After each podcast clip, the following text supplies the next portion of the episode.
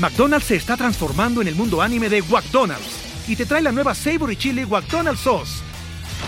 Los mejores sabores se unen en esta legendaria salsa para que tus diez piece Chicken WcDuggets, papitas y Sprite se conviertan en un meal ultra poderoso.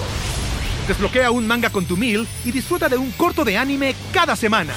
Solo en WcDonald's. ¡Badabababa! ¡Go! En McDonald's participantes por tiempo limitado hasta agotar existencias.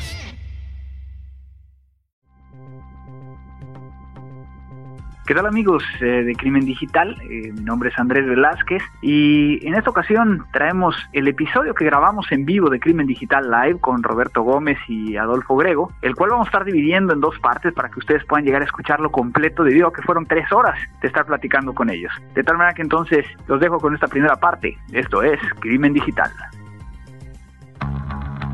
Todos los días, millones de seres humanos nos conectamos a un sistema de información. Vivimos una realidad virtual donde convivimos, crecemos y maduramos. Enviamos y recibimos datos a través de una red donde nadie se conoce. Solo vemos imágenes y reflejos, no juzgamos, solo intercambiamos. Es mejor estar informado. No hay pretextos. Crimen Digital, el podcast conducido por Andrés Velázquez con todo lo relacionado al cómputo forense, seguridad en Internet y las últimas tendencias nacionales y mundiales del cibercrimen.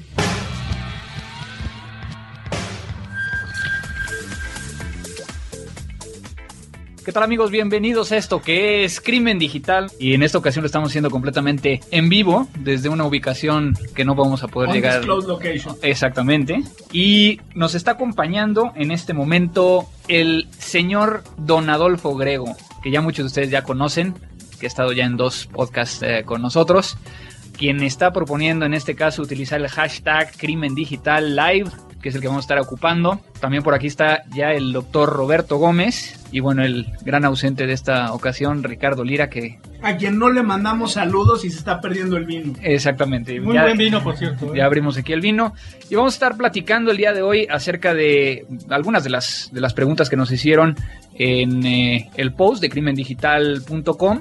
También vía Twitter creo que mandaron algunas solicitudes. Entonces recuerden que nuestro Twitter es arroba Crimen Digital, que vamos a estar ahorita revisándolo para ver qué es lo que nos mandan. Y también vamos a, digo, si quieren llegar a, a mandarle un tweet directamente a alguno de los de la mesa, que en este caso es arroba Cryptomex para Roberto Gómez, arroba Adolfo Grego para Adolfo Grego y pues en mi caso arroba Cibercrimen. Pues vamos a empezar con esto y yo creo que una de las primeras preguntas que nos hacían en la página es de cómo llegaron al área de seguridad informática.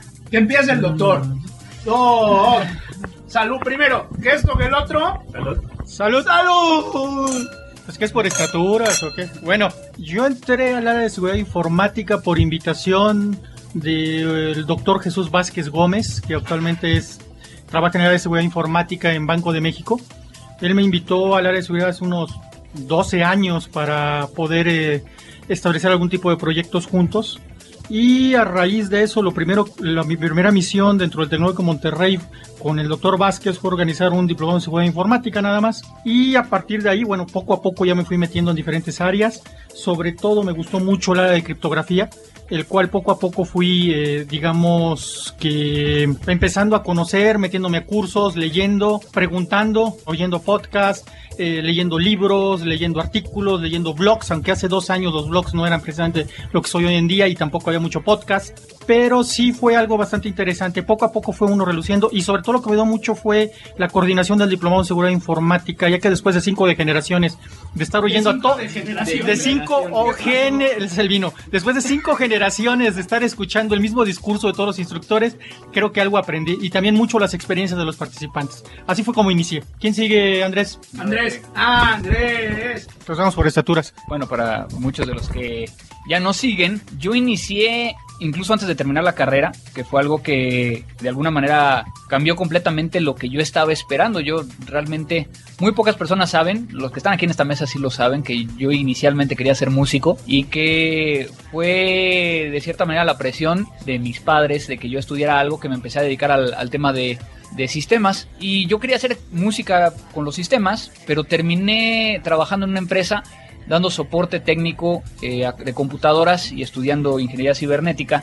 Y cuando tenía, o estaba ya más o menos como en cuarto semestre de la carrera, tuve acceso a internet cuando era vía texto y que me cambió completamente la vida, y empecé a escuchar acerca de los hackers y los crackers. Me llamó mucho la atención y empecé a leer acerca de seguridad informática. Y creo que aquí hay un, un punto importante que sí quisiera traer yo a la mesa, y que es que no había en ese entonces tanta información como hay ahorita, ¿no? Incluso, bueno, en, en su caso, que son más, más grandes que yo. Entonces, a ver, doctor, ¿usted estudió en piedra o, o qué onda? No, no, no, no, no, no. Yo estudié en, en libros, artículos y demás, que y ya había internet, ¿eh? Ya había internet cuando yo empecé con eso.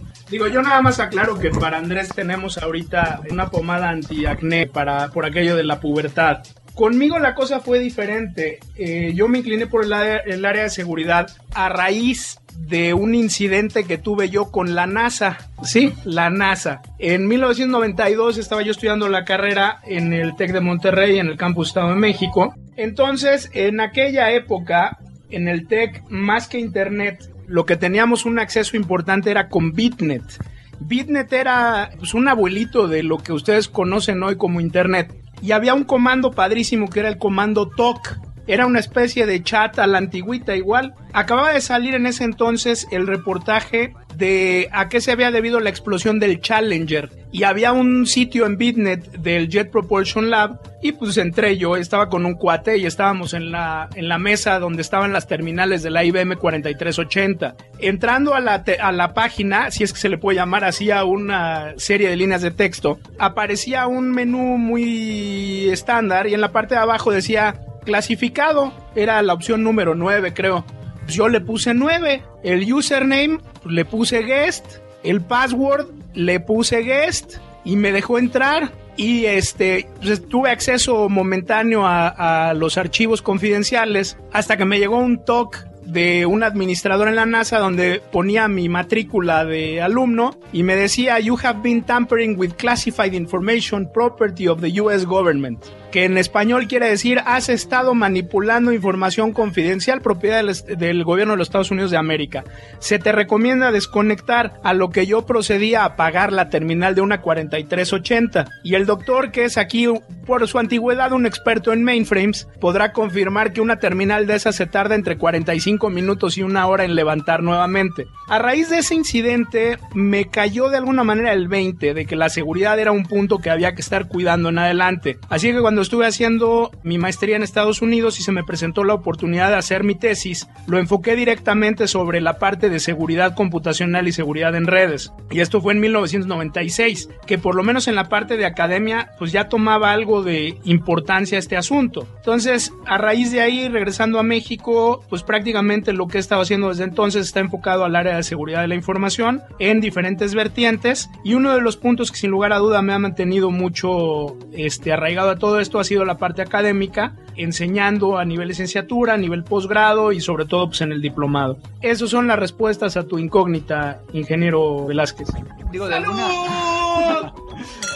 de alguna manera algo que, que ha estado preguntando mucho la gente. Hay, hay dos temas en particular que yo creo que vamos a tocar el día de hoy y que uno, ya te comenté a ti, Adolfo, y al Doc no se lo he comentado. Y el otro es el tema, bueno, vamos a empezar con el, con el que de alguna manera...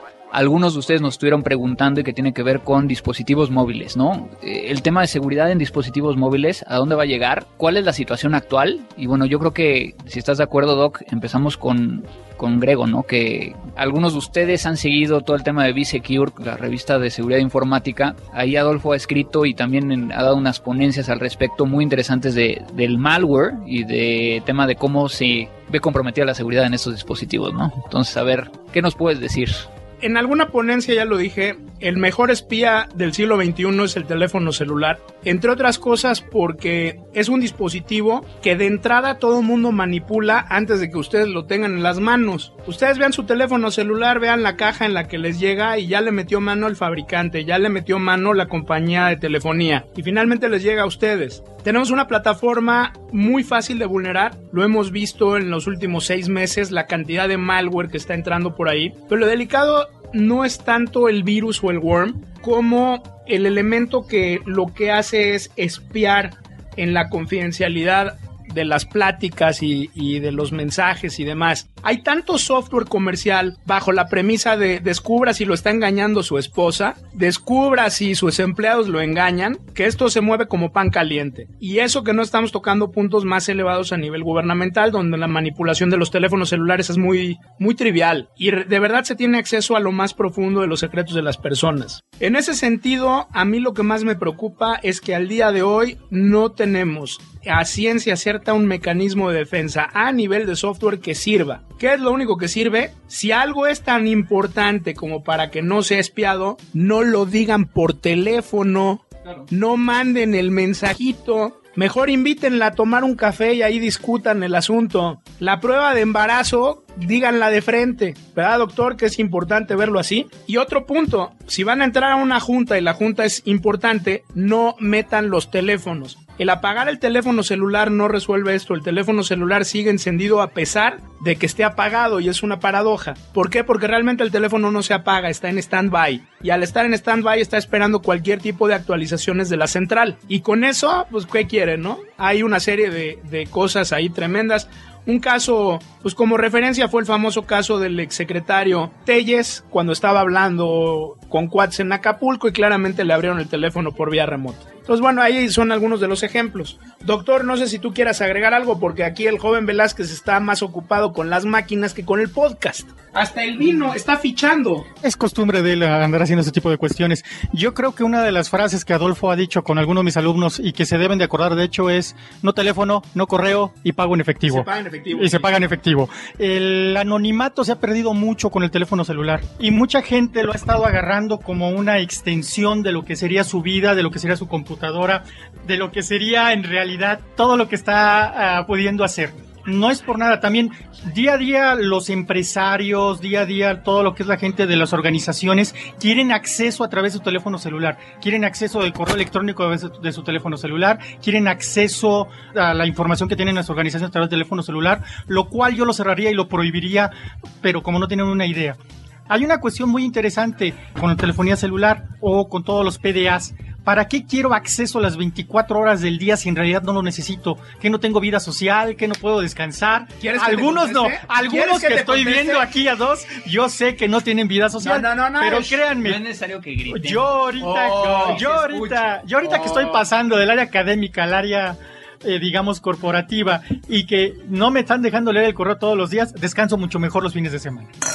Andrés, ¡salud! Dejen que Andrés termine de tomarse su copa y ahorita nos platica él. No, yo creo que igual que, que lo que ustedes comentan es importante y yo, yo quiero generar un poquito todo el tema de...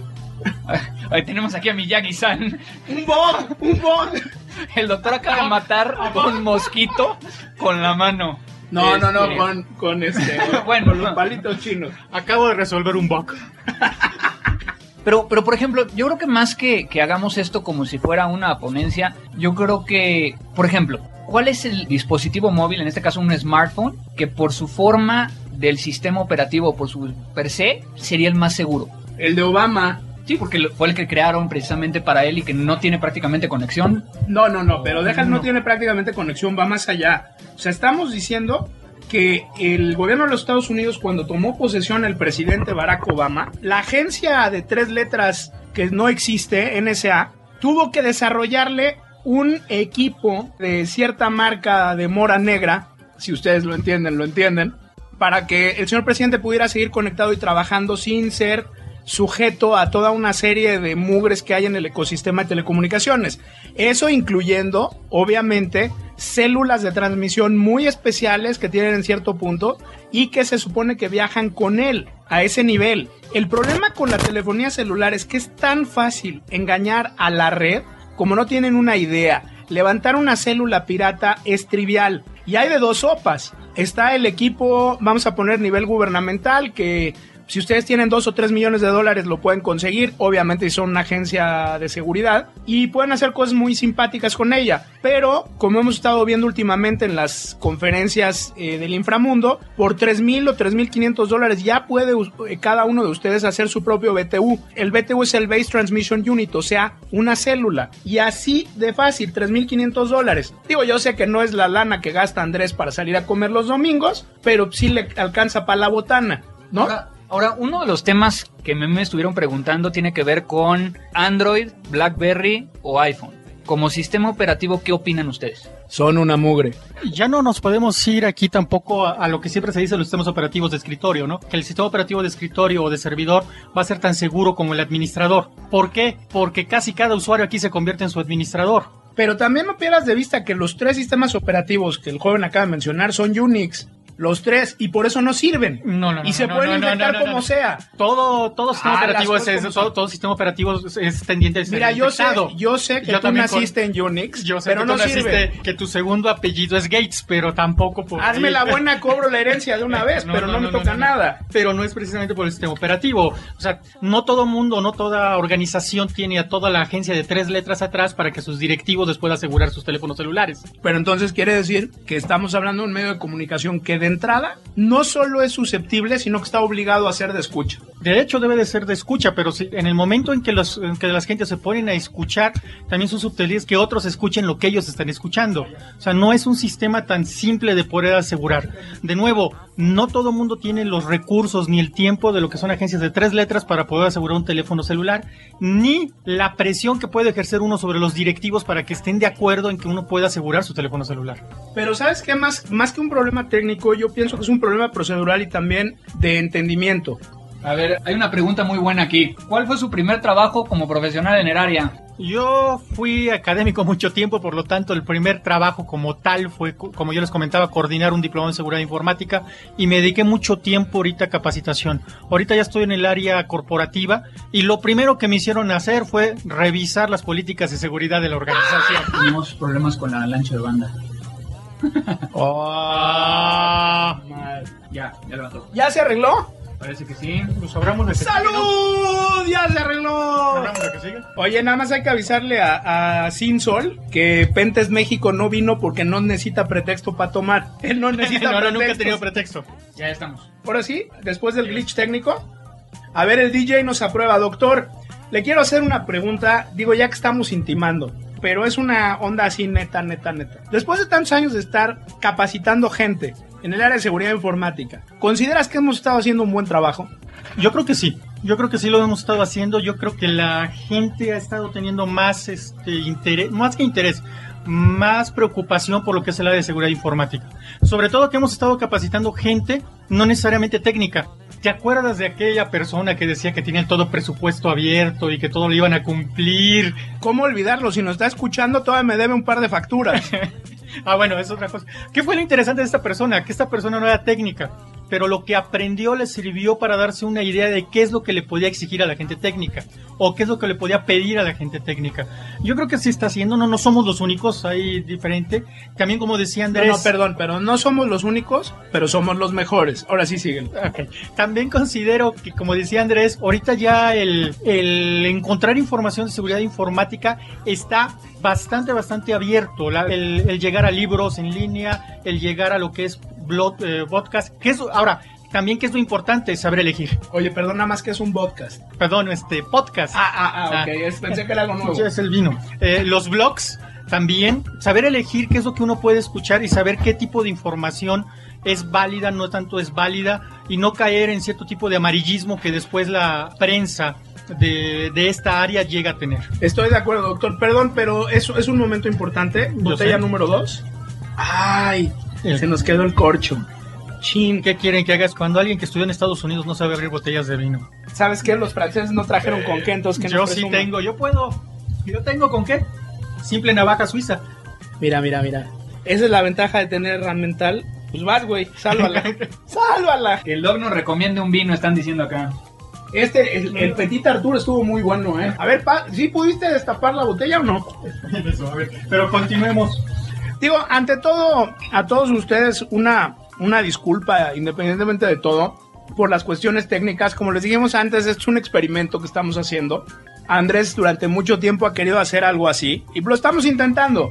Al final de cuentas, el chiste es este, que ustedes tengan oportunidad de escuchar un rato y aprender. Y en el caso de nosotros, créanme que lo estamos disfrutando muy a gusto. Salvo que el doctor logre salvar la segunda botella de vino, que ese es ahorita el, el problema más fuerte que tenemos. ¿Ya lo lograste o no? Si no, empújalo, güey. La bronca es que no tenemos con qué colar, pero pues ni modo. Ya estaba viejando mi botella. ni hablar. Esta semana, desde el punto de vista de seguridad de la información, han habido por ahí eh, varias cosas que hay que cuidar. El tema del ataque masivo de S Q L con más de un millón y pico de, de sites atacados. Si traen problemas ustedes de S Q L Injection, cuidado. Ese es uno de los puntos. Y el otro, pues el problema con S S L, ¿no? Creo que por ahí los jóvenes que están involucrados con tarjetas de crédito han estado metidos en una fiesta en los últimos meses. Ojalá que logren encontrar cómo parchar ese tema, porque va a estar simpático y va para largo. El doctor Yanes se nos está ahogando, no sé qué hizo. Digo, les prometemos que si algo pasa, pues les avisamos. Ya ven que luego a su edad no sabemos. Sigo aquí, sigo aquí, no hay problema. Sí, lo, lo, los problemas siguen llegando por ahí a, a un nivel... Eh... a un nivel bastante fuerte en lo que son ataques ya no tanto dirigidos a una sola organización. Pero ¿por qué crees que se están haciendo todavía más, más masivos que dirigidos a una empresa? Es cuestión de querer llamar la atención. A ver, cabrón, me extraña que siendo araña... ¿Qué pasó? Se está escuchando. Lo que pasa es que estamos transmitiendo y yo estoy escuchando el, el monitoreo, pero estamos como cinco minutos retrasados. Sí, no, ya, ya tengo acá la retroalimentación que nos dicen que está muy intermitente, que mejor nos veamos al Twitter. Les prometemos que aguantando esto un poquito habrá oportunidad de hacerlo bien. Bueno, más que hacerlo bien, de aprender de esto y mejorarlo, ¿no? Pero pues así está el rollo. ¿Ya de plano mandaste a la goma mi botella? Sí, necesito poca madre. Acábate el que tienes ahí, güey. Entonces, me decías que parezco nuevo. ¿Por qué parezco Perdón, nuevo? Perdón, nada más, prueba de papa. ¿Por qué parezco nuevo? Acábate la papa. Es que hay que botanearle, doctor. ¿Por qué queremos, como atacantes... Ah, no se oyó del nabo eso de queremos, yo, ¿verdad? Queremos, no, no, no. Doctor, habla por usted. ¿Qué es lo que quiere un atacante? Monetizar. Más masivo, más billete. Acuérdate que el negocio, sobre todo en la venta de tarjetas de crédito, es al mayoreo, no al menudeo. El que hace el negocio es el güey que vende cinco millones de tarjetas de crédito en dólar cada una, ¿no? Ese es donde está la lana. Entonces, a mayor cantidad de sitios afectados, sobre todo si tomas en cuenta que los ataques deben de haber sido automatizados, también es, es mayor la ganancia. Tarde o temprano le van a pegar a alguno. Te puedo decir que a mí me tocó la mala experiencia hace tres semanas de que me clonaron, y fue a través de un ataque donde ya tenían violentado el S S L, porque fue en un sitio en Polonia. No me pregunten qué, no, no era porno, ok, digo, para aclararlo. Pero te puedo decir que en treinta y seis horas ya habían cargado más de siete mil dólares con el mismo modus operandi, que me llamó la atención que la gente de mi tarjeta de crédito se tardó tanto tiempo en decir, este es un problema. ¿Me sigues? O sea, sí, sí, sí, se sí, tardó sí. tanto que yo dije, sí, bueno, no, ¿qué la, onda la, con estos güeyes? La, la, o sea, la, la gente de, de riesgos, la administración de riesgos, lo que debería... No, la prevención de fraudes. Prevención de fraudes. La prevención de fraudes. Pero, pues, ¿cuál prevención, cabrón? Si ya había seis mil dólares ahí metidos. No, y también hay, hay elementos que, bueno, yo creo que nos toca a ti y a, a mí, nos toca mucho el tema de que no tenemos algo tan regular. O sea, nuestros cargos pueden llegar a ser porque estamos de viaje, porque estamos comprando en línea, porque estamos... Entonces, ¿cómo controlas? Te voy a platicar algo tremendo. Ajá. Ese mes en particular, completamente distinto a lo que normalmente manejo yo en mis consumos, fue puro cargo en línea. Entonces, claramente a alguien o le metieron un gol, o se lo atoraron con el nuevo ataque de la parte de S S L, o con el famoso ataque de inyección de S Q L que estuvo de moda en las últimas tres semanas y que sigue de moda. Nada más visualicen que si a un solo número de tarjeta hubo cargos por cerca de seis mil y pico de dólares. Además, ¿sabes qué fue impresionante, Andrés? Que, que es un punto que quería yo rebotar contigo, güey. De acuerdo con los cargos, lo interesante era cómo el número iba dando vuelta al mundo por horario, cabrón. O sea, es, ese sí fue un elemento que me llamó la atención, que nunca había visto antes. De que entonces, para, al parecer, no lo tenía una sola persona, sino que lo tenían... No, me quedó muy claro que era una, una red de crimen organizado. Ajá. Pero el rollo fue cómo empezaron los cargos. En la zona de Europa del Este, se jalaron ya a la parte de Europa occidental, occidental y de ahí llegaron a cargos en América. Y hasta que llegaron cargos de México... que yo de plano le dije, a ver, nada de tal fecha en adelante es mío. Ajá. Este, no hubo, no hubo cambio. Entonces fue una cuestión así que me llamó mucho la atención por el tiempo que se tardaron en reaccionar y el punto de que el número de tarjeta con los datos estaba brincando por continente y uso horario. Pero no tenía nada que ver con los montos, o sea, o eran, eran no, montos no, pequeños. No. O Mira, eran montos no, grandes. no, los montos, clara, ya sabes el modus operandi típico. Uh-huh. Un cargo pequeñito para ver que la tarjeta pase, uh-huh, y, luego el y luego el reatazo. Todos esos sí, cargos que tenían que ver con viajes de último momento los sites todos, todos tenían algo que ver con Last Minute Travel o alguna mafufada así, pero era impresionante, te digo, cómo venían brincando Europa del Este, luego pasaban a, a Italia, Alemania, España. O sea, imagínate, eran siete mil dólares, como seis mil quinientos dólares de boletos de avión, cabrón, incluyendo una línea aérea mexicana. Y lo más fregón del asunto, la línea aérea mexicana la cargaron a tres meses sin intereses, güey. O sea, es de esas así que dices, ¿qué onda, mano? ¿Qué está pasando en este mundo, no? Es de esas cosas que uno no entiende. Pero bueno, es parte del rock and roll, ¿qué les puedo decir? Pero bueno, aquí, dentro de las cosas que, que estamos empezando a platicar, mientras Adolfo está tratando de colar su vino con una servilleta. Ese fue un patente del Doc. Este, pero funciona. Pero, ah, no, está, de que funciona, funciona. Pero está funcionando. No, pero oye, ¿qué tal está este pinche? No, está, está buenísimo. Bueno, está bueno, está bueno. Sí, Botalcura. Sí, a ver, doctor. Es un chileno, Botalcura. Es un chileno, Cabernet Sauvignon dos mil cuatro, chileno de Valle del Maule. Bastante bueno, ¿eh? Por cierto. Y llevamos un Petit Artur. A ver, tú que eres el francés de aquí, dame un francés. Bueno, digo, paréntesis, ¿por qué le decimos que el doctor es francés? Porque el, el doctor casi nace en Francia, pero por razones del, no sé... De... ¿Casi? No inventes. No, yo sé que nos está escuchando la familia del doctor, saludos a todos ellos. Es, es correcto. Estás ofendiendo a la señora, güey, ya viene el cumpleaños del doc y no te va a tocar buena comida. Ah, no, a, aparte queremos felicitar al doc porque esta semana va a estar de cumpleaños. Entonces, este, muchas felicidades. Y no, no es cuarenta y uno, ¿eh? Pero bueno, el doctor se fue a estudiar a Francia, entonces eh, el doctor es cuasi francés, entonces nos va a explicar qué es lo que estamos, lo que ya nos acabamos hace rato. Sí, es un Le Petit Artur dos mil cuatro, eh, la variedad de la uva es un Cabernet Sauvignon, que anda por aquí. Bastante bueno, ¿eh? Bastante bueno. Gracias, doctor, te dije que mi cava no fallaba. No, no, no, no, no lo dudo, no lo dudo. Pero bueno, continuando con esto. Tú y tú llevas no sé, la batuta. Digo, lo que pasa es que, bueno, libros. Libros que podamos recomendar. Yo creo que muchas de las cosas que nos están preguntando es... ¿Cómo si, ya, ya respondimos cómo nos iniciamos.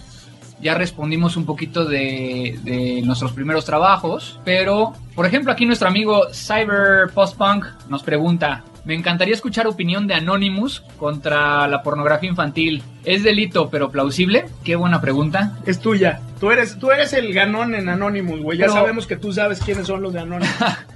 No, pero realmente lo que... Y, y bueno, también lo, lo había platicado ahí con, con, con él acerca de que al final del día... Y bueno, para aquellos que no saben qué fue lo que sucedió, Anonymous atacó... y robó información de una red de pornografía infantil y publicó, divulgó la información acerca de los usuarios. Yo creo que aquí es un tema que me gustaría primero darle la vuelta hacia el tema de negación de servicio para que todo el mundo participe en esta mesa. Que empiece el doc. Entonces, doc, a ver, que nos explique qué es la denegación de servicio, o más bien, negación de servicio el doc. Es que hay que explicarles que el doctor no se ha despegado de la copa. No, no es cierto, no es cierto. No, negación de servicio. Pero perdón. Tú eres una ficha. No, negas... Eres una ficha, perdón. Esa es una negación de servicio. Estoy una enseñando una negación, negación de servicio. servicio. Le estoy negando cuando... el, el acceso al micrófono al doctor. ¡Salud! Es cuando un sistema no puede, no puede otorgar el servicio para el cual fue diseñado. Ahora bien, una cuestión bastante interesante que comentaba Andrés, de cómo, supongo que la, la pregunta iba por cuántos, por cómo nos podemos ir capacitando y cómo podemos ir siguiendo eh, la capacitación por aquí. No, lo que era de lo de, de negación de servicio, pero... Es que ver, vamos el problema partes. Es la cruza del chileno con el francés. Exacto. Bueno, a ver, acomódate otra vez. Bueno, vamos... A ver, vamos por partes. Vamos... No se lleve, ¿eh? No se lleve. No es la primera ni la última, doctor. A ver, vamos empezando por la negación de servicio. Sí, ok. Cuando la negación de servicio. Hablemos de anónimos. ¿Es un delito, sí o no? Sí, lo puedes configurar como un delito. ¿Está tipificado o no, ingeniero? No, ahí no. va a depender del abogado. Oh, no, ahí va a depender del abogado. Discúlpame, pero ahí va a depender del abogado de cómo lo maneje. Estoy en completo desacuerdo con el doctor. ¿Hay algún abogado que nos esté escuchando, por favor? Pero bueno, aquí el tema es de que en el Código Penal Federal, artículo doscientos once, es violación al sistema de información. Una negación de servicio no, no está, tipificada. está tipificada en México. Así es que tú síguele. No, no, no, tú pero síguele, ¿sabes qué? Pero ¿sabes dónde sí está tipificado? ¿Dónde? En Colombia, en la doce setenta y tres. Sí, pero estamos hablando de México. A ver, a ver, a ver. No, no, no, no, no estamos hablando de México. Si yo tengo el sistema, lados. por ejemplo, si yo tengo el sistema de Hacienda que está recibiendo... los impuestos de todos nosotros y alguien le aplica un ataque de denegación de servicio, la a esa persona a esa persona no lo puedes acusar de daños a la nación. No, no. ¿Por qué no? Porque no está tipificado. Porque no estás haciendo daño a un... A ver, güey, es el sistema legal mexicano, no el de Estados Unidos. No, en no. Estados Unidos uh-huh. y el tipo de ley que se llama tort law, sí puedes en un momento dado usar un precedente. Aquí es un animal diferente. Sí. Aquí está explícitamente prohibido. Mm, no lo vas a encontrar como tal, pero toda, no, pero, no, pero toda legislación es interpretativa. No, no es que te... no, no, no, no, no, no, no, no, no. Aquí no hay interpretaciones, güey. O sea, la no, interpretación no, no, no, depende de la grasa y esa no, es otra no, no, historia. No, no. Ay, mira, hay, hay dos, particularmente hay dos, bueno, si podemos llegar más a decir, tres sistemas a nivel internacional. Estamos uh-huh. hablando, y voy a obviar el tema como es Cuba, ¿no? Uh-huh. Que es un tema completamente socialista y es otro tema, ¿no? Pero tenemos el latino y el, anglo- y el anglosajón. El anglosajón es el que tenemos en Estados Unidos y que es a base de las precedencias. Es decir, el juez cuando llega a un caso, si no existe la ley, él genera un precedente. Uh-huh. Y entonces él dice, yo creo por lo que me presentaron los peritos, por lo que sucedió, que es esto. Se ayuda también de, de un jurado. Cosa que, bueno, lo que pasa eh, es que a partir de lo diferente. que el jurado falle, claro. sienta también el precedente. Porque acuérdate que ahí el juez no juzga. No. El, el juez coordina. impone la sentencia. Exacto. Pero hasta ahí. O sea, el que va a decir esto está mal o está bien es el jurado. Ahora, en, en los latinos tiene que haber una... Eh, está basado en, en códigos. Si no está tipificado exactamente, no es delito. Como te lo digo, si no está prohibido...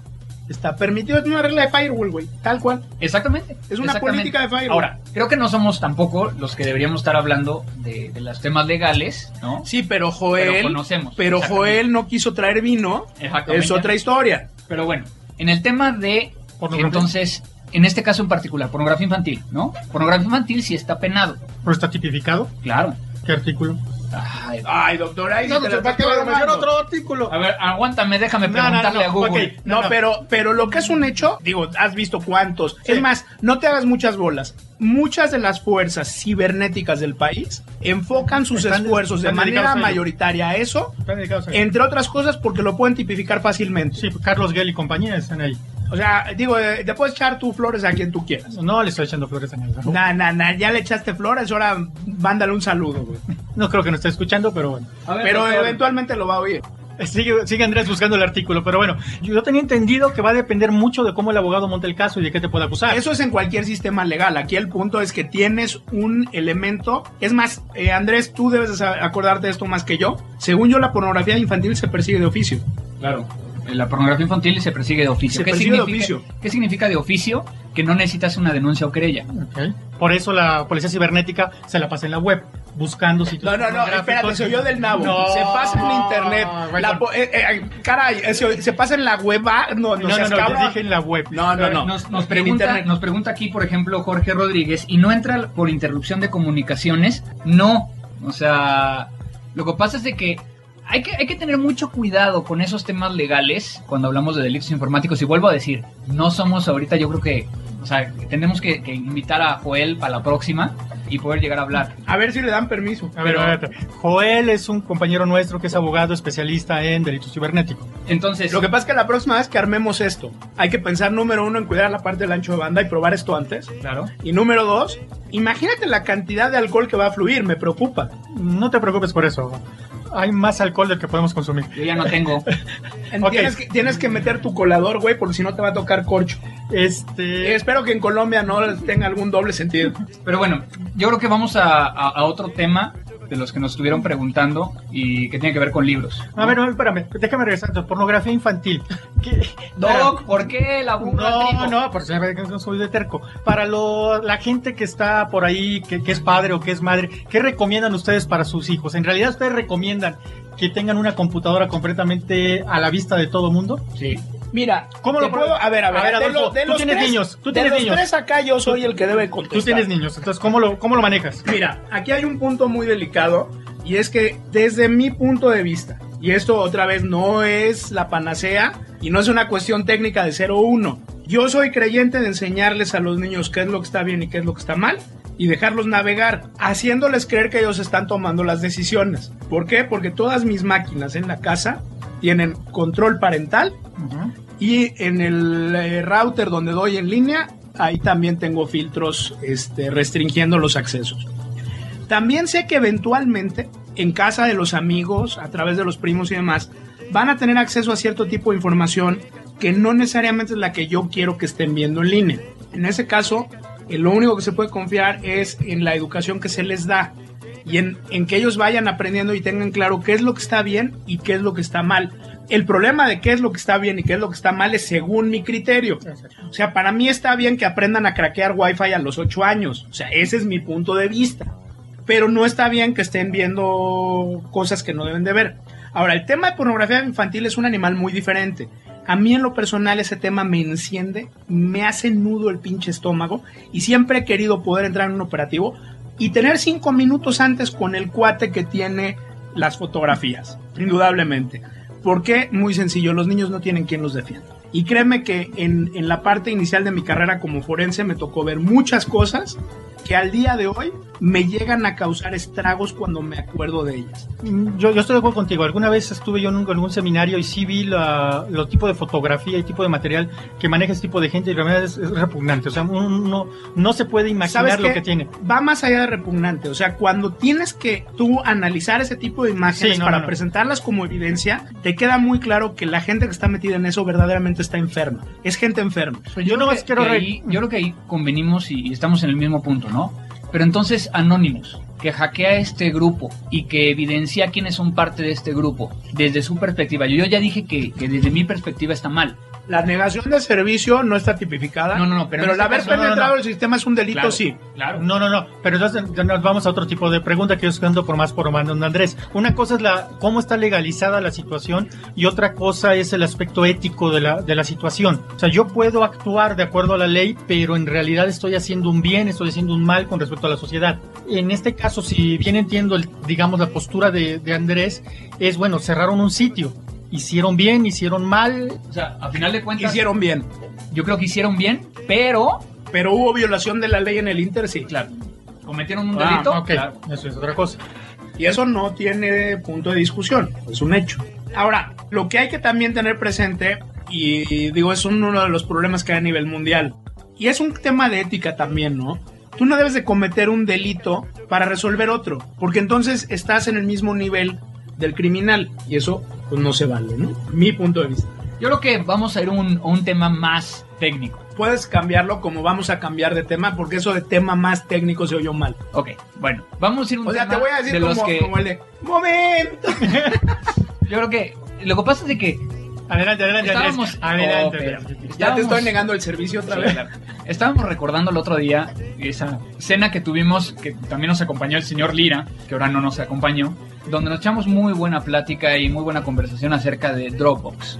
Dropbox como servicio, Dropbox desde el punto de vista de cómo podríamos llegar a asegurarlo, y llegamos a un punto donde nos dimos cuenta que necesitábamos probar ciertos elementos, pero que unos creían que sí íbamos a poder llegar a, a, a sincronizar un contenedor encriptado de TrueCrypt por medio de, de Dropbox y otros no. Hoy en día muchos de los, de los temas están en la nube y es una de las cosas que nos estuvieron preguntando muchísimo. Hoy en día tenemos un Amazon Web Services, hoy en día tenemos el mismo Dropbox, eh, SkyDrive, o sea, muchos, muchos servicios. El iCloud ahorita. El iCloud, salido. Claro. Y yo creo que es algo que nos han estado preguntando muchos desde un punto de vista de seguridad. ¿Qué onda? ¿Cómo va? A ver, doctor, vas primero. A ver, punto número uno, ¿qué es Dropbox? Dropbox es, digamos, es un software que me permite a mí subir a un servidor información que yo puedo acceder desde cualquier tipo de dispositivo que tenga acceso a internet. Llámese teléfono celular, llámese tableta, computadora, lo que ustedes quieran. Ahora, desde el punto de vista de seguridad, ¿qué es lo que a mí me interesa en ese tipo, en, en, en esa cuestión? Uno, desde mi punto de vista personal es la confidencialidad de la información que yo estoy subiendo. En realidad, la gente que me está proponiendo este servicio eh, no tiene acceso al contenido de este. Dos, no lo puede modificar, porque si lo puede modificar puede tener diferente tipo de, eh, digamos, consecuencias a lo que es mi organización o lo que es mi persona.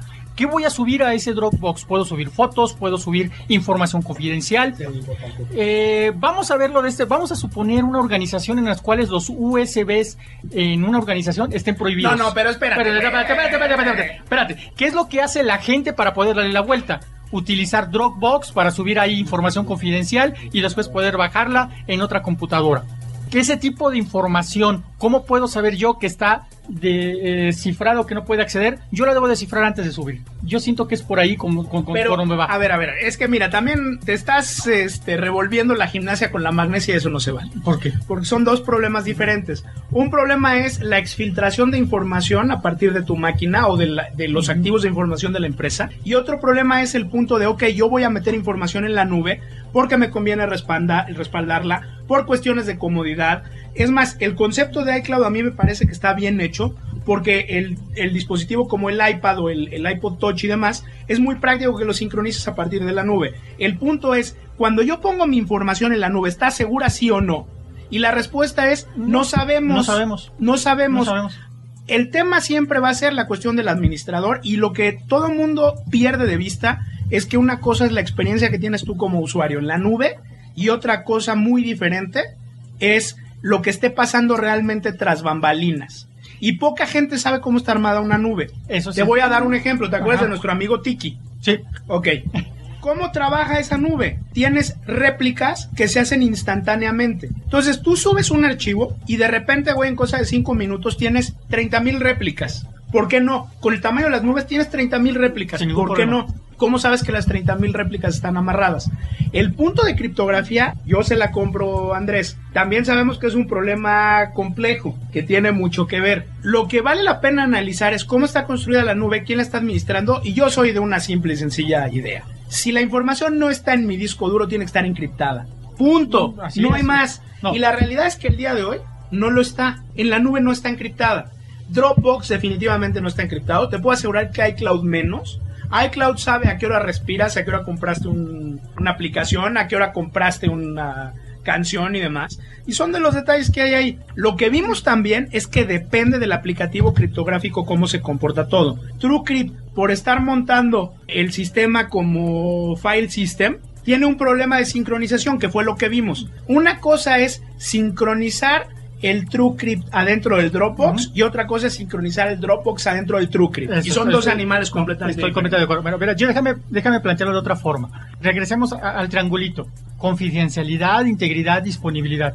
¿Qué nos da Dropbox o qué nos da un servicio en la nube? Aparentemente, si es que no le, si no llega Anonymous y lo tira, o cualquier otro ¿Cuándo? tipo. A ver, güey, no, no lo van a tirar treinta mil bueno, servidores. No lo, o sea, van a, lo pueden llegar a tirar. Lo puede llegar no ser de Dropbox. ¿Qué es lo que puedes hacer? Tú quieres disponibilidad. Quieres disponibilidad de la información en donde tú quieras. La confidencialidad, y eso sí se la compro, y Andrés y tú estuvimos discutiendo con unos tacos por aquí acerca de cómo, de, de cómo lo puedo asegurar. Yo lo tengo que cifrar bajo mi propio software. ¿Cuál es el problema de cifrarlo? ¿En dónde lo voy a poder leer? De, todo va a poder leer de donde, cómo lo cifre. Porque si yo lo cifro con un P G P, ¿cómo lo voy a poder descifrar en un iPad o cómo lo voy a poder descifrar en un, tel- en un teléfono celular? Si tiene la plataforma con qué abrirlo, lo vas a poder abrir. Sí. Es un animal diferente. Es Aquí, un animal... Eh, eh, o sea, entiendo tu punto. Eh, la nube implica forzosamente heterogeneidad y no necesariamente la tenemos. Esa te la compro. Eh, gracias. Esa te la compro.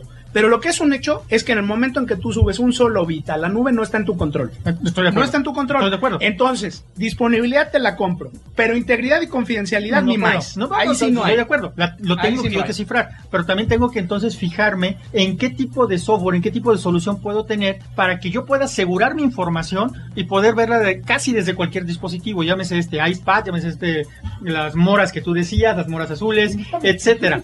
O sea, ¿qué es lo que puedo hacer? ¿Qué es lo que yo puedo hacer con ese tipo de, de, de cuestión? Andrés. Yo creo que hay un tema adicional que a mí me ha tocado ver muy de cerca y que tuve la oportunidad de estar hace un par de semanas en una conferencia donde hablaba el jefe, el oficial de seguridad de Amazon Web Services. Y era cuestionado por policías. Y entonces uno de los temas era, cuando hago una investigación y hay una orden judicial, ¿dónde voy a generar la imagen forense? ¿Y dónde voy a solicitar la información? Y él lo que contestó es, pues es que no puedes hacerlo, porque toda la información no está en un solo lado. Tenemos cerca de veinte servidores alrededor del mundo. Tu información no está en un servidor. Está en veinticinco servidores segmentado por el tipo de tecnología que tiene. La respuesta es muy clara, tienes que ir a sacar la imagen de los veinticinco. El problema es un problema que no es técnico, es un problema de jurisprudencia. De jurisprudencia, claro. Claro, y entonces ¿a dónde vamos a llegar con eso? Pero tenemos aquí un, un invitado el día de hoy, adicional, que vamos a pedirle aquí también su opinión. Primero, preséntalo, por favor. Sí, bueno, con ustedes, Alexis Reimers. Alexis es también experto en seguridad. Lo suyo es la parte de seguridad eh, física, pero también la parte de seguridad de la información, no necesariamente en la parte sistémica, pero tiene mucho callo. El de formación, bueno, no puedo decir de formación, este, lo dejo que se presente solo mientras yo sigo colando mi vino. Adelante. Mucho gusto, gracias, gracias. Yo nada más venía aquí de paso y ya me metieron aquí estos asuntos, este, estos jóvenes. Eh, jóvenes. El punto era Todos muy... menos el doc, ¿no? El punto aquí que estaba escuchando de, de pasada era el punto de si la nube, qué era lo que pasaba cuando uno subía su información o cuando uno está aquí abajo, ¿no? Yo como lo veo es de que una vez que alguien sube la información a la nube, la nube no perdona. No perdona. O sea, si tengo un error, si antes podía tener ciertas cosas laxas en la administración de las cosas que tenía en casa, una vez que está afuera, es como que uno está desnudo. Si alguien me quiere encontrar, me quiere ver y no tengo bien amarrar las cosas, en el momento que está afuera, no me la van a perdonar. Esa yo creo que es la gran diferencia que ahora sí tiene que tener consciente todo mundo, que cambian paradigmas. Antes podía tener ciertas cosas laxas, vamos a poner, dejar el password de admin, admin, y ese tipo de cosas en casa. Ahora si lo hago en la nube, no me la van a perdonar. Yo creo que ese es el cambio de paradigma que todo el mundo desde el punto de vista de seguridad va a tener que aprender. Y es un dicho también muy viejo de que uno es dueño de lo que calla y esclavo de lo que dice. Es lo mismo que va a pasar afuera. Cuando saco las cosas voy a ser esclavo de las cosas que publico, de las cosas que están afuera, de las cosas que están en la nube. A diferencia de cuando estaban en casa, pues sí, como dijeron. Yo le ponía un buen candado al disco, eh, lo guardaba bien y hasta ahí quedaba. Y si tenía mucha preocupación, jamás le ponía una conexión a la red. Definitivamente. Alexis, yo a ti te reconozco como alguien muy exitoso en lo que es el área de economía y dirección de empresas. ¿Crees que la nube está aportando algo a lo que es la, la gente, a, la, a las empresas? Definitivamente, definitivamente, y van a ser de los cambios que vamos a ver en el, en el futuro. Simplemente veamos los equipos de ventas, son los, los sueños que tenía la gente, las corporaciones que empiezan a crecer, las corporaciones internacionales, etcétera. En el momento, y el ejemplo más claro, en el momento que alguien puede ver qué inventario tiene, cuando está enfrente del cliente, cuando los ves en los teléfonos, y no nada más la portabilidad de la nube como conocemos con las computadoras, ya la portabilidad de la nube con los teléfonos, con los eh, smartphones, etcétera, ahí es donde vamos a ver grandes cambios, donde una persona está atada a un dispositivo pequeño que tiene en la bolsa y tiene prácticamente toda la información de la empresa que requiere tener para moverse, para tomar decisiones, para poner pedidos, veamos prácticamente en todas las actividades de una empresa. Es más, digo, hay que seguir lo que está tomando Alexis y es un punto tremendo. Ya estamos hablando no solo de la información personal, que era el punto que estábamos tocando hace un momento con la nube, sino el tema de que ya está la empresa en la nube. Y digo, es ahora sí es el wet dream de una empresa, de una agencia de tres letras, ¿no? Nada como tener los inventarios de todo el mundo para checar la cuestión de lavado. Claro. O sea, imagínate nada más. Lo que vamos a ver de cambio, desde mi punto de vista, tiene que venir una serie de tecnologías nuevas para manejar de manera eficiente, eficiente criptografía en la nube, que esos son los que realmente van a venir a desbalancear el rollo, ¿eh? A ver, doctor, vas. Do, do, dos cuestiones. Ya no una. Corcho, ya no lo tienes que colar, perdón. Gracias, gracias, gracias. Dos cuestiones. Una, estoy de acuerdo contigo, pero yo siento que la tecnología criptográfica o, o la, la, las soluciones criptográficas tienen que venir del lado del cliente, no del lado de la nube. Es decir, de los dispositivos donde tú vas a acceder. Sí, pero estás pero, pero, que tiene que ver con la sincronización, porque tú como cliente, ¿cuántos dispositivos tienes? Y ni mo ¿cómo le vas a hacer para sincronizar? Sabemos que ese es un problema, lo vimos con lo de TrueCrypt. Ya sí. lo vimos. Y tiene que venir un cambio ahí. Jóvenes desarrolladores, allá hay una área de oportunidad en la cual ustedes pueden desarrollar. Si ustedes sacan un software en el cual desde cualquier tipo de dispositivo podamos criptar, desencriptar todo lo que se pueda, subir a la nube, podría ser bastante útil. La otra cuestión, y regresando a lo que dice también Alexis, y regresando a la primera pregunta, porque Alexis habla y estoy completamente de acuerdo con él, o sea, para una persona llegar con un teléfono inteligente de cualquier marca, cualquier sistema operativo y poder ver información que le salga, regresamos a la pregunta, ¿qué onda con la seguridad en los teléfonos celulares entonces? Que ya les dijimos que los teléfonos celulares no tienen seguridad, y si no tienen seguridad para el manejo de voz, tampoco la tienen para el manejo de datos. Eso es un hecho. Que vienen ahorita ciertas tecnologías, sobre todo por la presión de pagos. que ya están, ya están sacando ciertos chips y ciertos productores tratan de hacer consorcios, etcétera, tanto de control de acceso como una cantidad de variables que ya vienen en, en el hardware, ya vienen este tipo de chips que los hemos visto durante mucho tiempo en, en el mercado. No, no llevan la velocidad, vamos a poner, que está, pero yo coincido con el Doc, hay una oportunidad ahí de crecimiento y de desarrollo y de negocio muy fuerte a la gente que esté dando soluciones criptográficas, prácticas, fáciles de usar, confiables, etcétera, lo que, lo que conocemos de mucho tiempo, pero bajados a la tierra. Definitivamente ahí, el que le pegue, vamos a ver gente, es el que pueda tener algo aquí que sea un estándar, cosas por eso, lo vamos a ver con los grandes gurús de Silicon Valley y todo. Este, como decían, los wet dreams que cualquiera tuviera de, de pegarle, crecer, vender la empresa y retirarse con el Ferrari. Doctor, yo te fondeo, ya te lo dije, aquí te fondeamos, no hay ningún problema, tú saca el algoritmo. Primera declaración a nivel internacional que yo veo de eso, entonces estoy esperando, después hablamos, te dejo mis, bueno, mi C V ya lo tienes. Andrés, ya deja los teclados, por favor, dale, habla. Dale, wey, ponte a chambear. Yo tengo más preguntas y... ¿Ve cómo sigue pichando? No, sigue me tardé como media hora en poder filtrar esta cosa. Pero ya no tiene... Ya ahí voy, ahí voy, ahí voy. ¿Cuál acabamos de abrir? ¿Cuál fue la nueva que acabamos de abrir? Es un vino chileno. Sigue siendo la... Ah, sigue el, el Botalcura. Ah, no, ya, ya murió. No, ya murió. Ya vamos por la tercera. Me parece perfecto. Bueno, nos siguen preguntando acerca de temas con respecto a ataques. Y es importante a lo mejor tomar una pregunta que hace Jorge Rodríguez aquí. ¿Qué tanto impacto tendrá Duqu con Duqu? Este nuevo gusano orientado... Se supone que es un descendiente de Stuxnet. Exactamente. Que ahí hay, un, hay muchos muchos temas alrededor de eso, pero que de alguna manera creo que valdría la pena platicar, ¿no? Stuxnet es uno de los primeros que empezamos a ver que tiene que ver hacia temas de afectar la infraestructura crítica de un país, ¿no? Es un aplicativo y que, bueno, hasta ahí lo voy a dejar para que ustedes se sigan discutiendo y yo siga echando aquí mi vino. Pero a ver, a ver, a ver... ¡Salud! Oiga. Ahí está.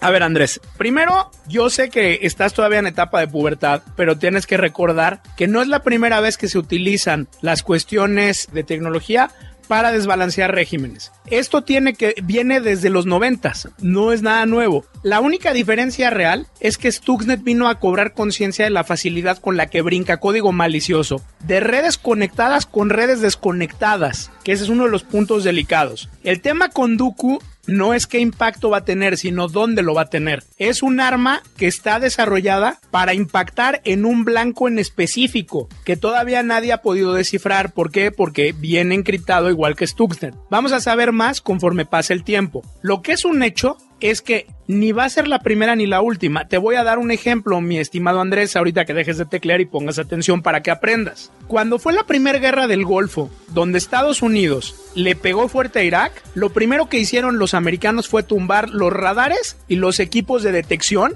incluyendo el haber tirado los A S cuatrocientos que controlaban las bases. Lo interesante fue cómo lo tiraron, Doc. Y lo tiraron porque sacaron de línea las impresoras. Y eso fue un, un happening tremendo. Sacaron de línea las impresoras y al estar fuera de línea las impresoras se cayeron los A S cuatrocientos y no operaron los radares. Y ya después vinieron los Stealth Fighters a rematarlos, pero esa es otra historia. Entonces no es la primera vez, no va a ser la última. Está de moda ahorita porque ya todo mundo entiende que sí puedes llegar a darle en la torre. Ok, gracias. Perdón, me acaban de pasar el conteo en línea. Tenemos quinientos sesenta usuarios. Muchas gracias a todos. Les agradecemos estar con nosotros.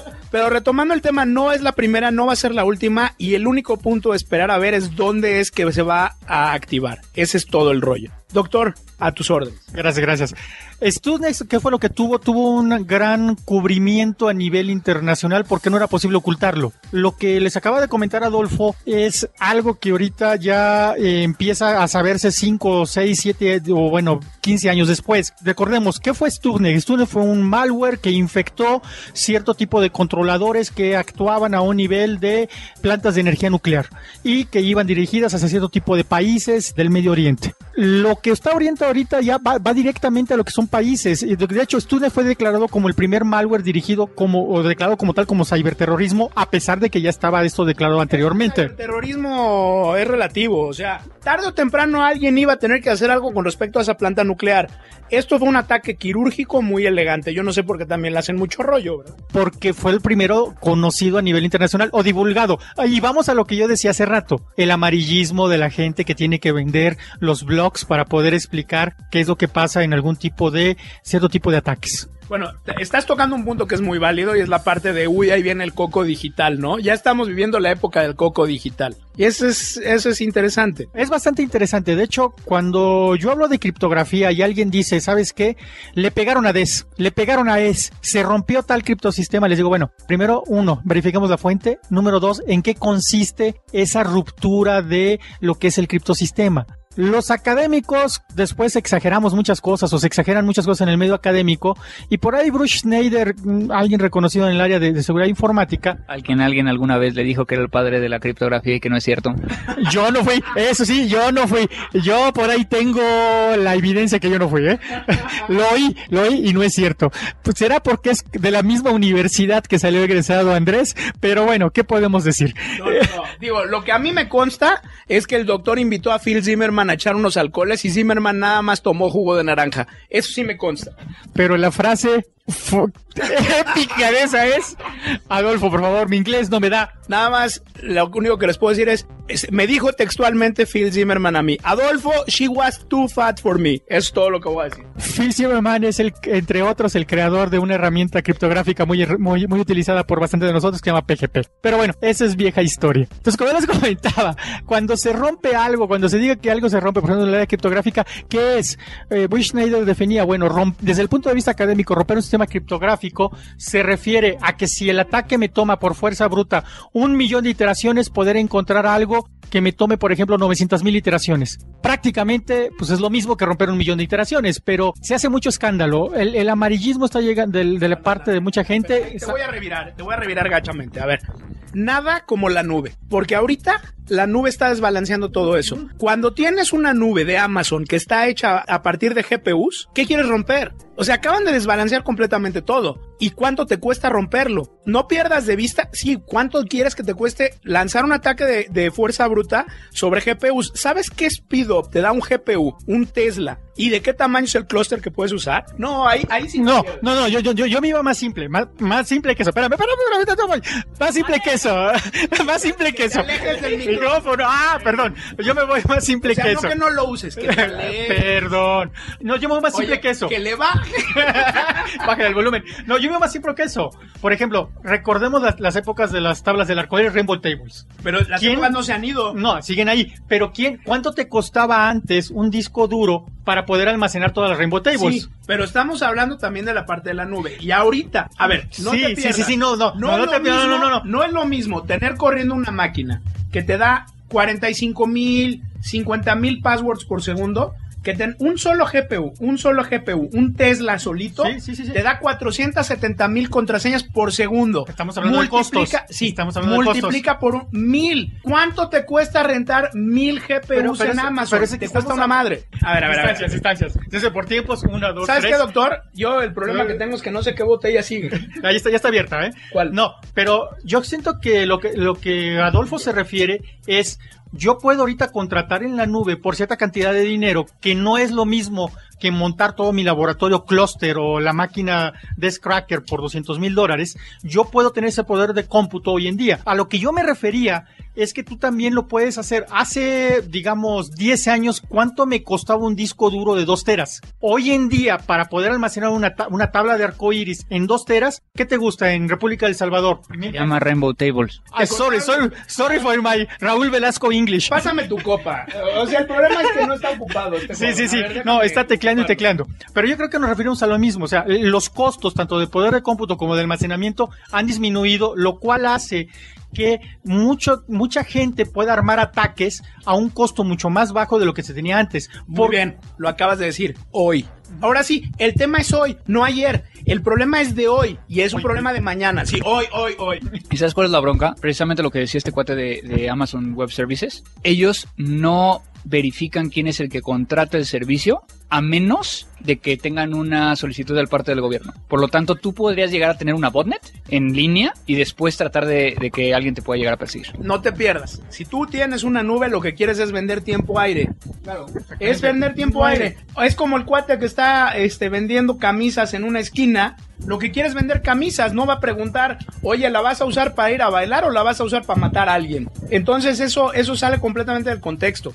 El punto es, el día de hoy, la criptografía tiene un problema grave y es la nube. Sí. Ese es a lo que estamos llegando. Y no va a cambiar, se va a hacer más grave. ¿Por qué? Porque las nubes solo van a crecer. Eso es un hecho. O sea, a mí, aunque no lo creas, la nube, más que dando servicio, me parece un extraordinario instrumento de ataque. Es un extraordinario instrumento de ataque.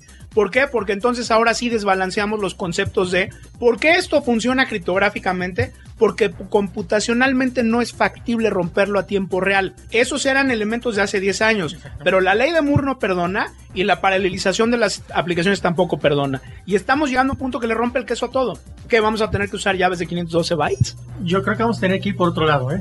Vamos a tener que ir por otro lado, vamos a tener que ir de nuevo, ingeniar nuevo tipo de sistemas criptográficos.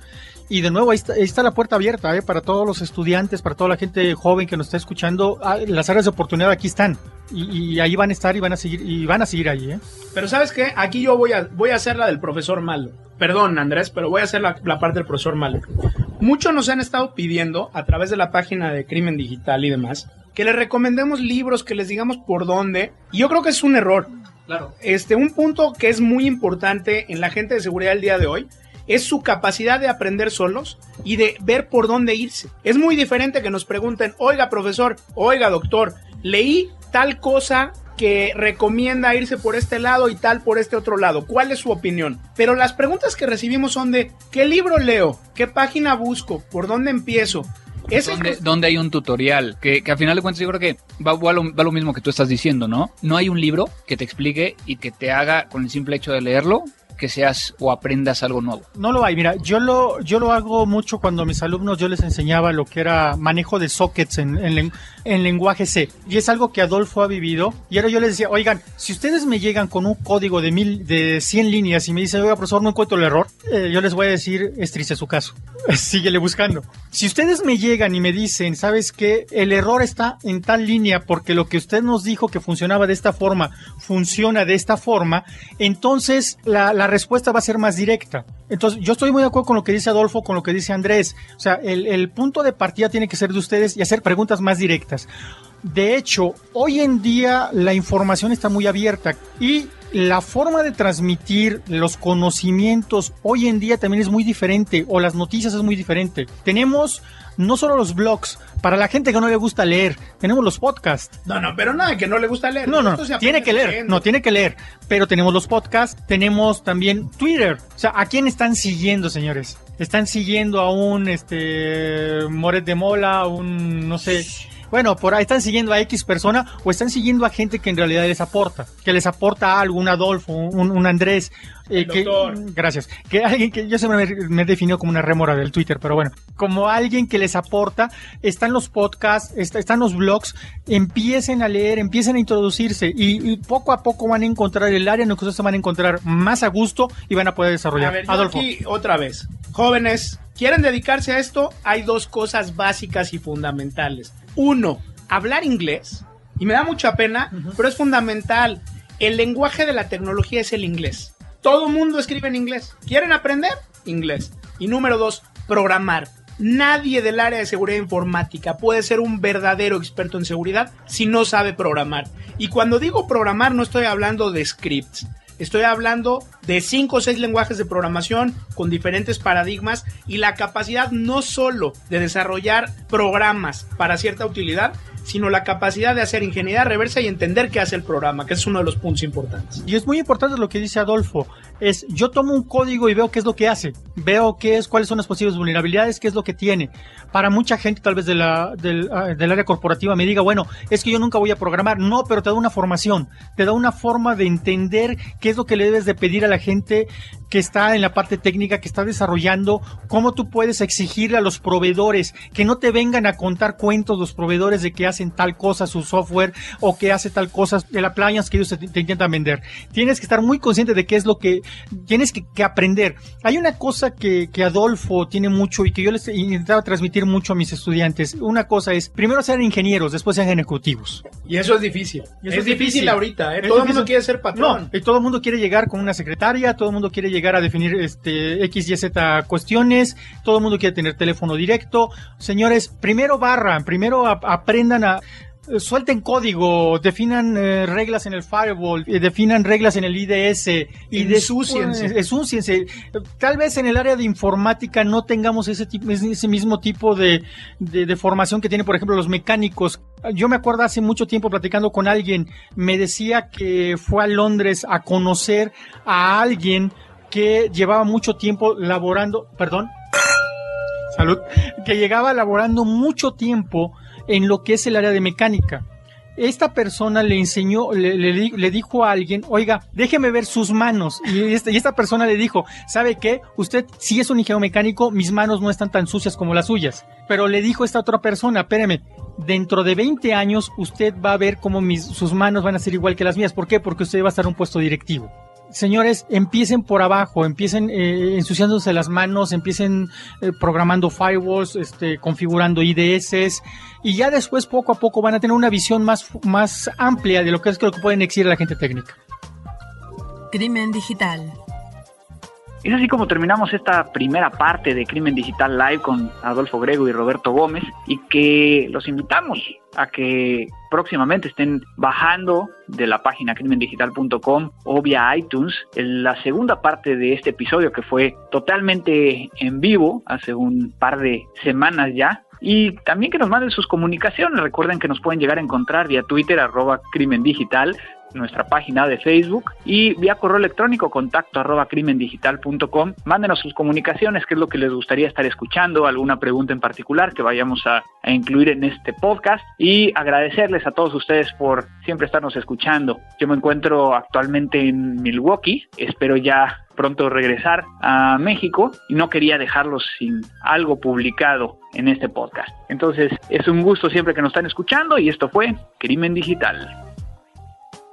Crimen Digital, el podcast conducido por Andrés Velázquez, con todo lo relacionado al cómputo forense, seguridad en Internet y las últimas tendencias nacionales y mundiales del cibercrimen. Frecuencia Cero, Digital Media Network, doble u doble u doble u punto frecuencia cero punto m x, pioneros del podcast en México. With the Lucky Land Slots, you can get lucky just about anywhere. This is your captain speaking. Uh, we've got clear runway and the weather's fine, but we're just going to circle up here a while and uh, get lucky. No, no, nothing like that. It's just these cash prizes add up quick. So I suggest you sit back, keep your tray table upright, and start getting lucky. Play for free at lucky land slots dot com. Are you feeling lucky? No purchase necessary. Void where prohibited by law. eighteen plus terms and conditions apply. See website for details.